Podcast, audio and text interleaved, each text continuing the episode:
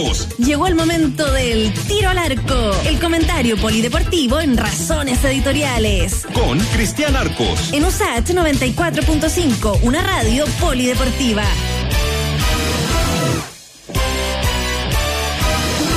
Bienvenido, don Cristian Arcos, abriendo la semana día lunes. ¿Cómo está? ¿Cómo te va, Freddy? Bien, todo bien acá en este último lunes de, del eh, mes de julio, ¿no? Ya se va julio, el del avión de julio y qué sé yo, se va se va julio ya, ya estamos eh, julio a pasó. de que se Claro. Hay uno no, muy ya ordinario, pero está bueno. Hay uno que dice, Sí, Julio pasó, ah, y sale Julio Iglesias sentado en el trono. es muy bueno eso. Ya, ya me imagino para dónde va ese. Julio pasó y usted complete la oración.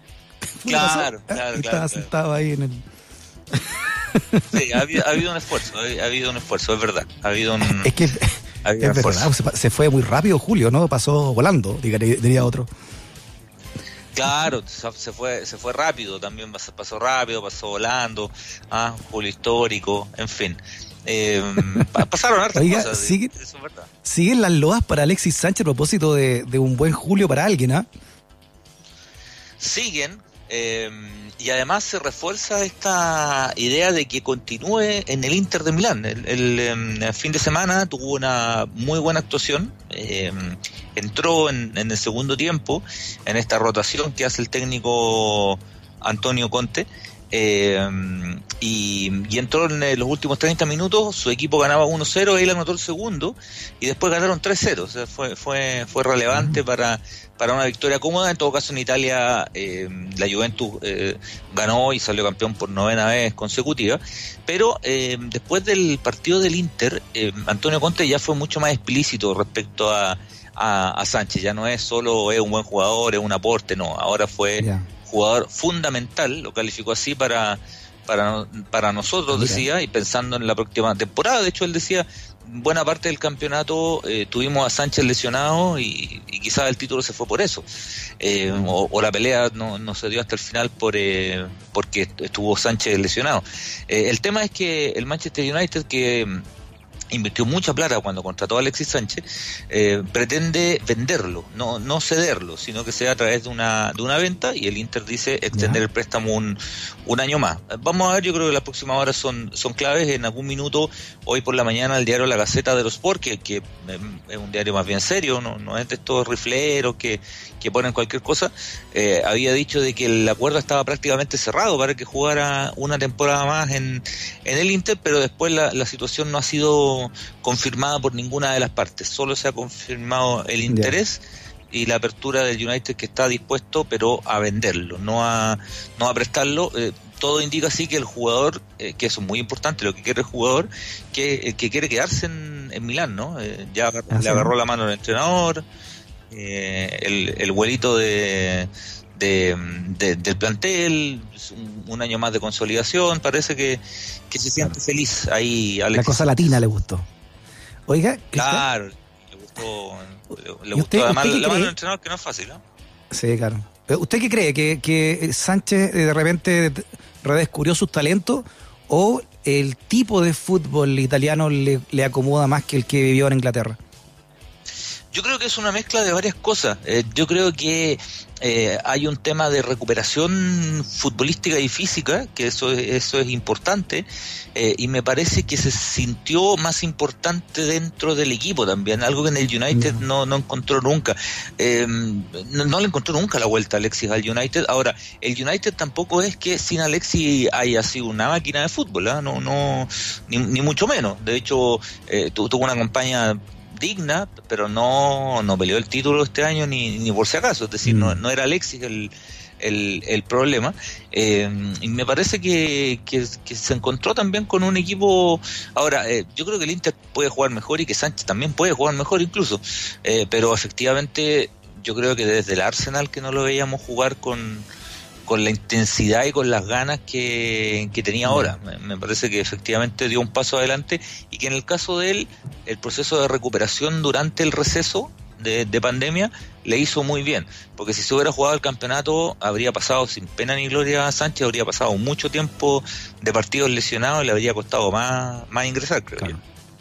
yo. ¿Y, Arturo Vidal, qué pasa con él? ¿Cuál es su futuro allá en, Europa? Él, em, eh, a ver, él, él tiene contrato por una temporada más en el Barcelona. Em, se ha comentado también en los medios españoles de que sería uno de los jugadores eh, importantes, imprescindibles para para mm, el Barcelona del próximo año. Eh, Vidal aprovechó bastante bien el receso post pandemia. ¿En qué sentido? En que eh, cuando volvió a jugar el fútbol, él estaba muy bien físicamente y creo que le sacó distancia al resto. ¿ah? Eh, Habla bien de eso, ¿ah? Claro. Habla bien de su madurez. Exactamente, eh, sobre todo hoy día que, por ahí se andaba filtrando, se filtró un, un, video donde no estaba en buenas condiciones, claro que eh, en rigor está en su periodo de, vacaciones, más allá de lo imprudente que es andar grabando y subiendo, me parece que puede ser imprudente para él, pero en términos deportivos no, no influye en nada porque estaba en su periodo de vacaciones y, y, lo que tiene que ver con su preparación me parece que hablaba bastante bien. Él, él, cuando volvió al fútbol sacó una ventaja física con, con sus compañeros y con sus rivales y pasó a ser un jugador importante en el Barcelona. ¿Cuál es el tema en Barcelona? que ¿Quién va a ser el nuevo entrenador? Yo creo que por ahí van los tiros, eh, mm. porque depende mucho quién sea el nuevo entrenador, si cuenta con él o no. Y si el Barcelona quiere hacer un modelo de negocio con Arturo Vidal, lo tiene que vender ahora, porque si no después él termina contrato y se puede ir como jugador libre. Eh, o, le, o le extienden su contrato o lo o, se o empieza a negociar como jugador libre en seis meses más entonces seis siete meses más entonces eh, me parece que, que es una definición para todos los que terminan contrato el próximo año entre ellos eh, Arturo Vidal y no está muy claro a quién elige Messi como entrenador. ¿ah? Que Messi, yo creo que Messi elige el entrenador de Barcelona. Claro. Eh, no, está muy claro. Para, quedarse en Barcelona. Claro, no está muy claro. Dicen que Xavi Hernández es el principal candidato, pero pero tiene que jugar Champions todavía el, el Barcelona y, yo creo que después de eso se va se va a decidir algo más, más concreto. Ya. Qué buen, bueno, esperemos que lo que pase ahí, pero ambos están en su en un gran momento, lo que es bueno para la selección cuando esta cuestión vuelva, digamos, al menos la, la eliminatoria o lo, que falte, ¿no? De aquí en adelante. Eh, ¿Qué va a ocurrir? Porque este a, principio de año, a principio de temporada, no estaba ninguno de los dos muy claro ni muy ni muy consolidado, ¿no? Eh, claro. y, y, después de, de este episodio de pandemia, del receso pandemia, porque la pandemia continúa. Después del, receso pandemia, me parece que aprovecharon su, su momento ambos.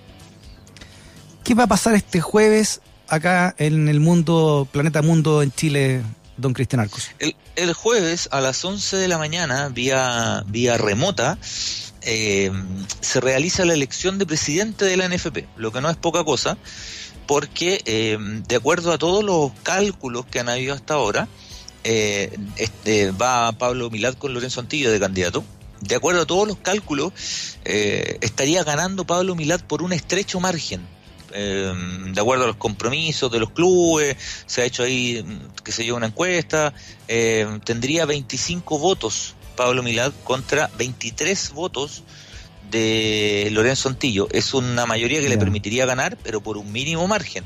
¿Cuál es el tema acá? Eh, el tema es si alguien eh, cambia su voto, los, votos de primera división valen eh, doble, los de primera vez vale un voto. Es decir, si un equipo de primera división cambia el voto, pasa, pasa Antillo a la, punta, digamos, en, en, el momento de la elección. Eh, por eso se ha mirado con mucho énfasis lo que pasa en la Universidad de Chile, porque en Azul Azul cambió el directorio, cambió el presidente esta semana.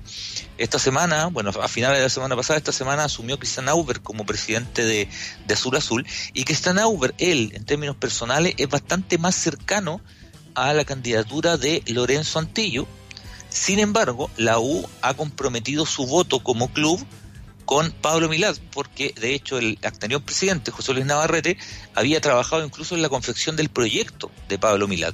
Pero está ahí, está ahí la duda, ¿Qué, ¿qué, pasa si el nuevo presidente, el nuevo presidente va a votar como indica el directorio, va a tomar la decisión él? Eh, va a haber otro club de pronto que, que a última hora se le ofrezca algo y qué sé yo. En las elecciones de la NFB hemos visto de todo, hemos visto voltereta que Tomás González las envidiaría, hemos visto cada cosa en las elecciones de la NFP.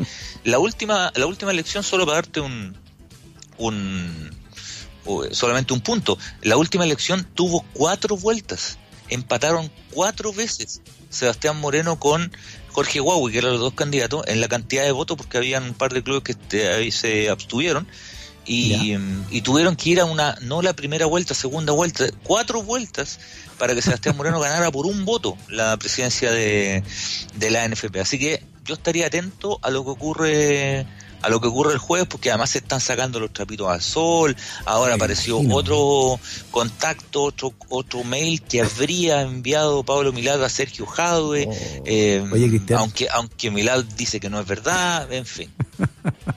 es que después de ver la serie esta del, presidente de, sobre Sergio Jadwe, nunca más una elección de la NFP va a ser igual para los ojos del, del que no cacha el teje manejo, ¿no?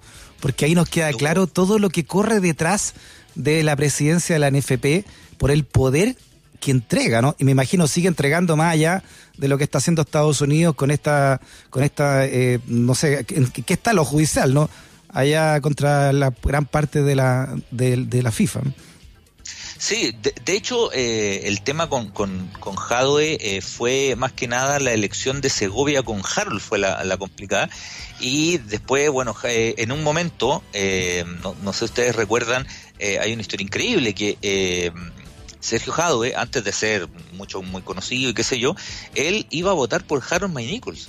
De hecho, eh, a una gira a Medio Oriente que va a la selección chilena, Harold May Nichols invita a Sergio Jadwe, en aquel tiempo presidente de Unión La Galera, lo invita a la gira, lo invita al viaje, y en el viaje Marcelo Bielsa escucha a Sergio Jadwe hablar mal de Harold y ahí se le atraviesa el personaje. Mucho antes, mucho antes de ser presidente de la NFP, de aparecer como candidato fantasma, de, la Confederación Sudamericana, qué sé yo, mucho antes. Entonces, Jadwe en, sí mismo, él, él, que era un partidario de May Nichols, después se convierte eh, no solo en un opositor a May Nichols, sino que en su sucesor en la, en la NFP. Claro, se puso a pelar al que lo había llevado y delante de, delante de Bielcita que además de ser un gallo muy correcto, era muy cercano a Maine Nichols, que fue el que lo trajo a Chile, ¿no? Sí, no, mal, no, mal, mal, Flight. mal, no.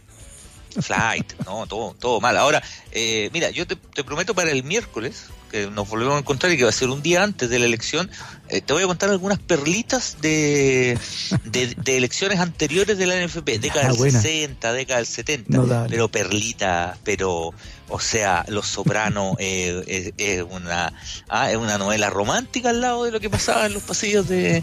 En ese tiempo la sede estaba en Erasmo Escala, en el centro de, Santiago. no, Los Sopranos el, primer, apellido que escuché, eh, así como de presidente de fútbol, fue... Mm, ¿Cómo se llama el que tenía los zapatos Gino eh, de la Unión Española? Abel, Alonso. Abel Alonso. Abel Alonso. Que duró como 50 años a cargo, ¿no? es que estuvo dos periodos estuvo, ah, estuvo dos, pero igual que Abel Alonso se hizo muy conocido que primero fue dirigente de la Unión Española en la época en que la Unión era el equipo fuerte en Chile, y después pasa a la Asociación Central, y después vuelve, muchos años después, después del tema del maracanazo. Entonces él fue dos ah. veces dos veces presidente en dos periodos largos y en dos periodos bien bien convulsionados, o sea, el Mundial del 82 donde no nos metieron más goles porque no había más partidos y, y, post Maracanazo donde éramos la vergüenza internacional por, por todos lados. Y el otro, y el otro que siempre salía, Miguel Nasur, que creo que todavía está vigente. Miguel Nasur es presidente de, es dueño de Santiago Morning. De hecho, de hecho, claro, él fue presidente, él es el primer presidente de la ANFP, porque antes se llamaba Asociación Central de Fútbol. Mira. Y, cuando pasa a llamarse ANFP, él es el primer presidente, en aquel tiempo presidente palestino, y es presidente de la ANFP. Eh, ahora, ojo, eh, Nasur puede contar con orgullo con orgullo que él fue uno de los pocos que votó en contra de Jadwe. Hubo tres ah, clubes que votaron en contra de Jadwe, solo tres. Santiago Morning con Miguel Nasur, eh, Temuco con Marcelo Sala y O'Higgins con Ricardo Humor. Los únicos Oiga, pero es una medalla a esta altura, pues.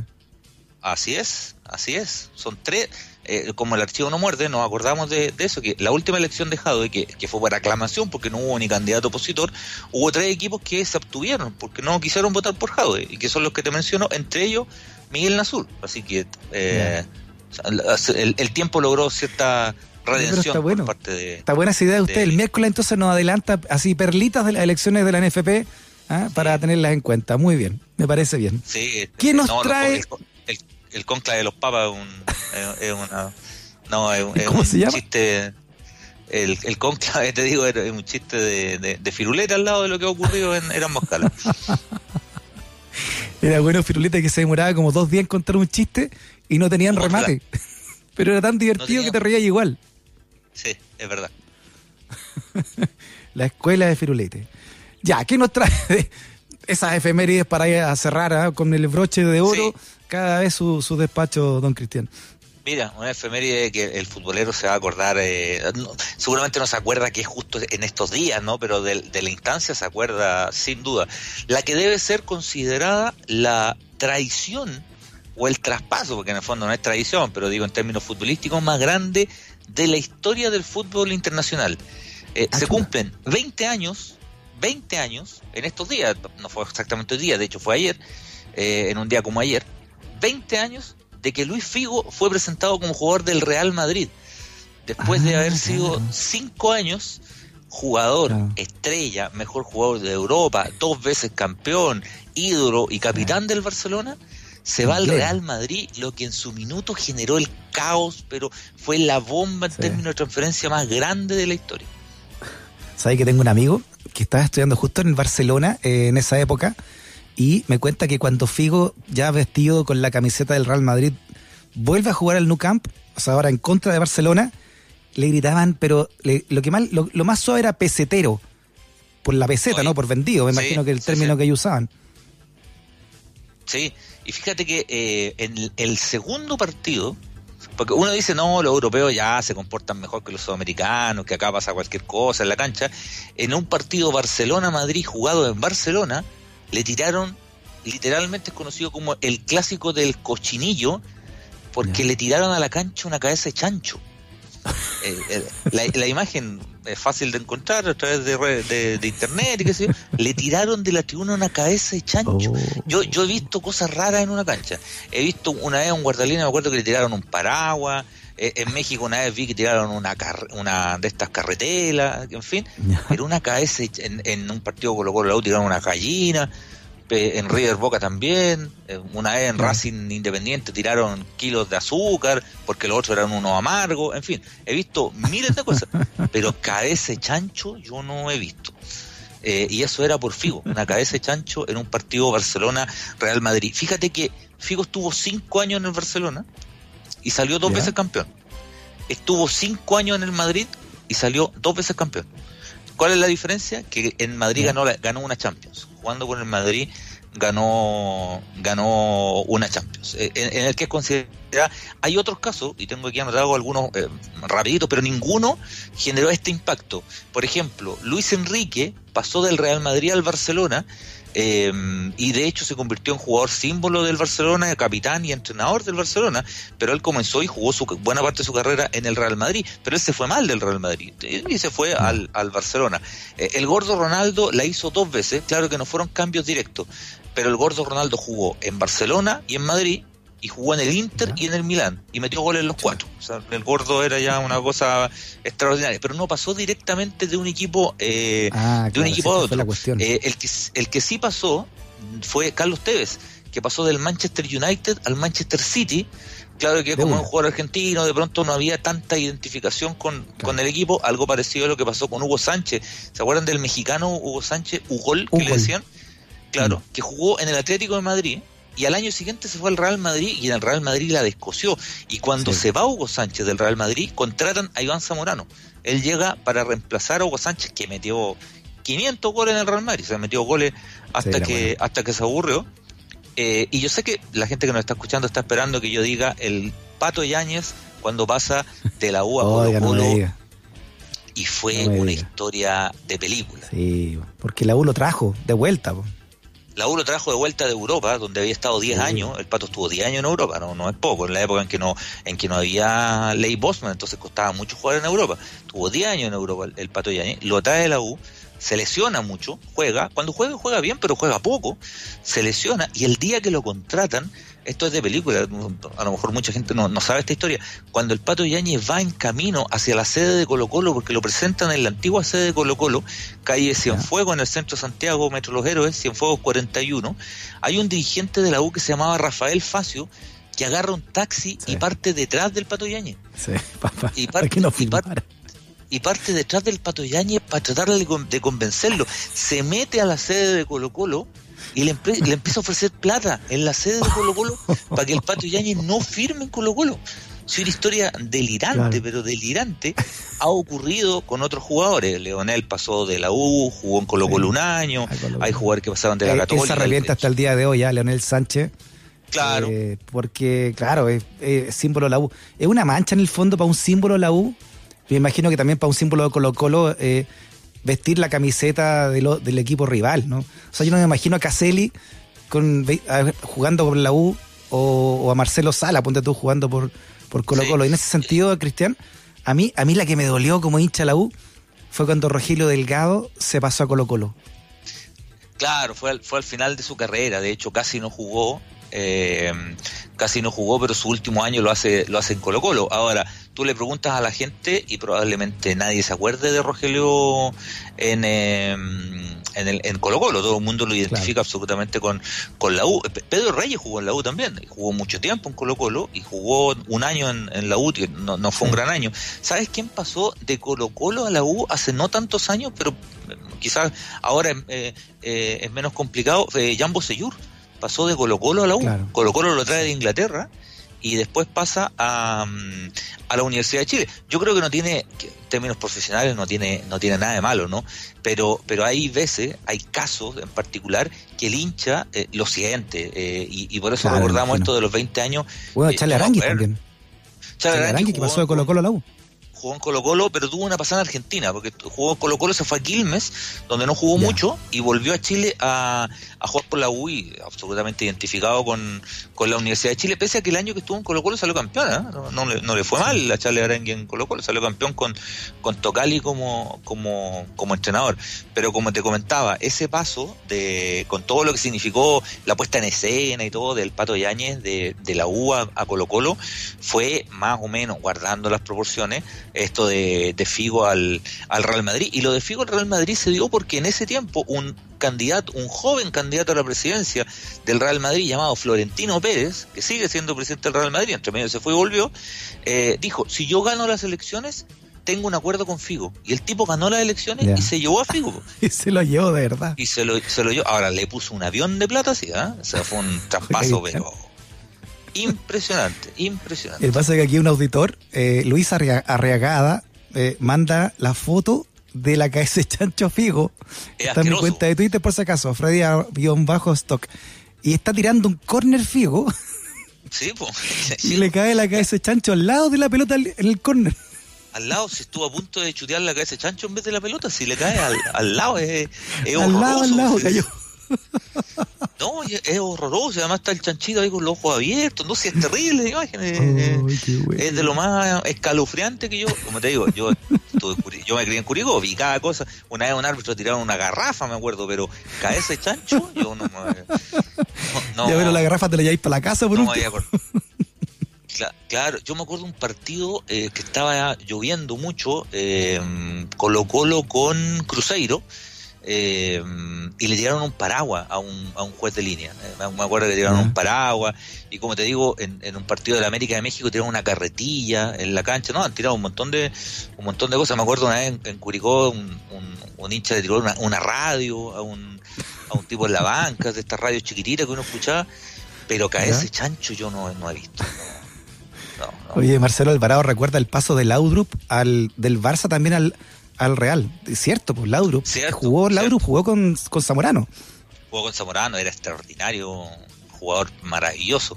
Eh, Claro. pero, pero lo de Figo generó más impacto seguramente porque eh, el tipo era más carismático y había y metía no sé, un montón de goles y era y era una figura así estelar. Laudrup era un maravilloso futbolista, un jugador increíble. No sé, han habido varios que han pasado de un lado a otro, pero no siempre generan el impacto. ¿sí? Eso- esto es lo No, que tiene es esta, esta efeméride que además es una cifra redonda, 20 años, pero pero que generó un impacto eh, brutal, o sea, pero pero brutal cuando él se fue al, al Real Madrid. Ya ahí estoy retuiteando la KS Chancho que mandó Luis Arreagá, el auditora, para lo que están preguntando. La El KS clásico Chancho. del, el ahí está, retuiteo. El clásico, el Oye, clásico por del último me acordé, me, me acordé esa anécdota que siempre contaba Ronaldo, eh, le gustaba contarla en la, cuando lo entrevistaba, ¿no? Esto es late, a, a Ronaldo, al gordo, ¿no? Dice, y cuenta una vez en un late que, que se le acercó Florentino, ¿se llamaba Floro? Algo así. El, Florentino, Florentino Pérez, el presidente del Madrid. Florentino Pérez, el dueño del Real Madrid. Entonces, que, que, Florentino le decía a Ronaldo, ¿por qué te gusta tanto la fiesta? ¿Por qué no te quedas en la casa, armas tu familia? Mira, mira a Figo, por ejemplo, que está todos los días en su casa, tranquilo. Y Ronaldo le dice, bueno, don Florentino, si yo tuviera la señora de fijo, pasaría metido en la casa también. se la contaba siempre Ronaldo. Al, al, al, gordo Ronaldo le gustaba mucho la novita. Imagínate, imagínate si no se hubiera cuidado, ¿eh? Oye, si era extraordinario. Cuando agarraba fuerza, porque ¿cuánto era pesado? Unos cerca de 90, 100 kilos de puro músculo. Para, eh, no lo paraba nadie. ¿eh?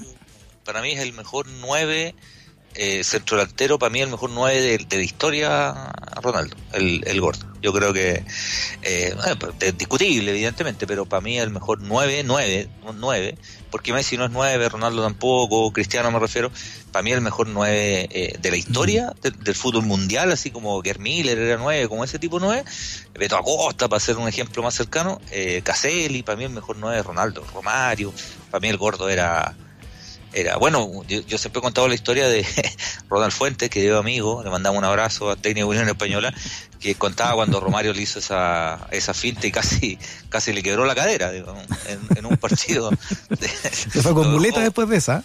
No, se lo dejó, pero lo dejó pero destrozado, le hizo una gambera, le escondió la pelota eh, en un partido de, Chile con, con, Brasil. A propósito de... Pero hay un, ¿Se acuerdan de un partido de Chile-Brasil en el Nacional cuando eh, un defensa chileno, Luis Fuentes, lo mandan a marcar a Ronaldo y lo anula durante todo el partido? Y hay una jugada... Eh, no, no, eh, Chubayita Fuentes era... Mm, era Ismael, Fuentes. Ismael, Fuentes. Este Luis Fuentes que hace una jugada que, que él le decía a la culebra, que era que lo trancaba con la cabeza se tiraba de cabeza a la, a la pelota y se la, y se la hizo a Ronaldo y Ronaldo siempre contaba, decía que, más que más que haberse la quitado, se sorprendió porque decía, yo a mí me han pegado patadas, pero que se tire de cabeza la pelota y, y se quedó parado se, Ronaldo. Se mató de la risa. Y Lucho Fuentes salió ahí con la pelota y todo en un partido, en un partido extraordinario. ¿eh? Anuló al gordo Ronaldo que le hizo la culebra. ¿ah? Se tiró de cabeza a marcar la pelota. No es poco, ¿ah? Oiga, aquí está Emilia Aguilar, ya está con, eh, nos, está tirando todo tipo de amenazas a través de WhatsApp. Así que nos despedimos, Cristian. Oiga, el miércoles entonces nos trae eh, historias de elecciones de NFP. Sí, le traigo ahí una, unas perlitas, unas perlitas. Muy bien. Don Cristian Arcos, siempre me agrada hablar con usted, ¿ah? Que esté muy bien. Nos vemos, que esté muy bien, abrazo. Chao. Que nunca te discriminen por razones editoriales. Radio USACH 94.5, el dial de un mundo que cambia.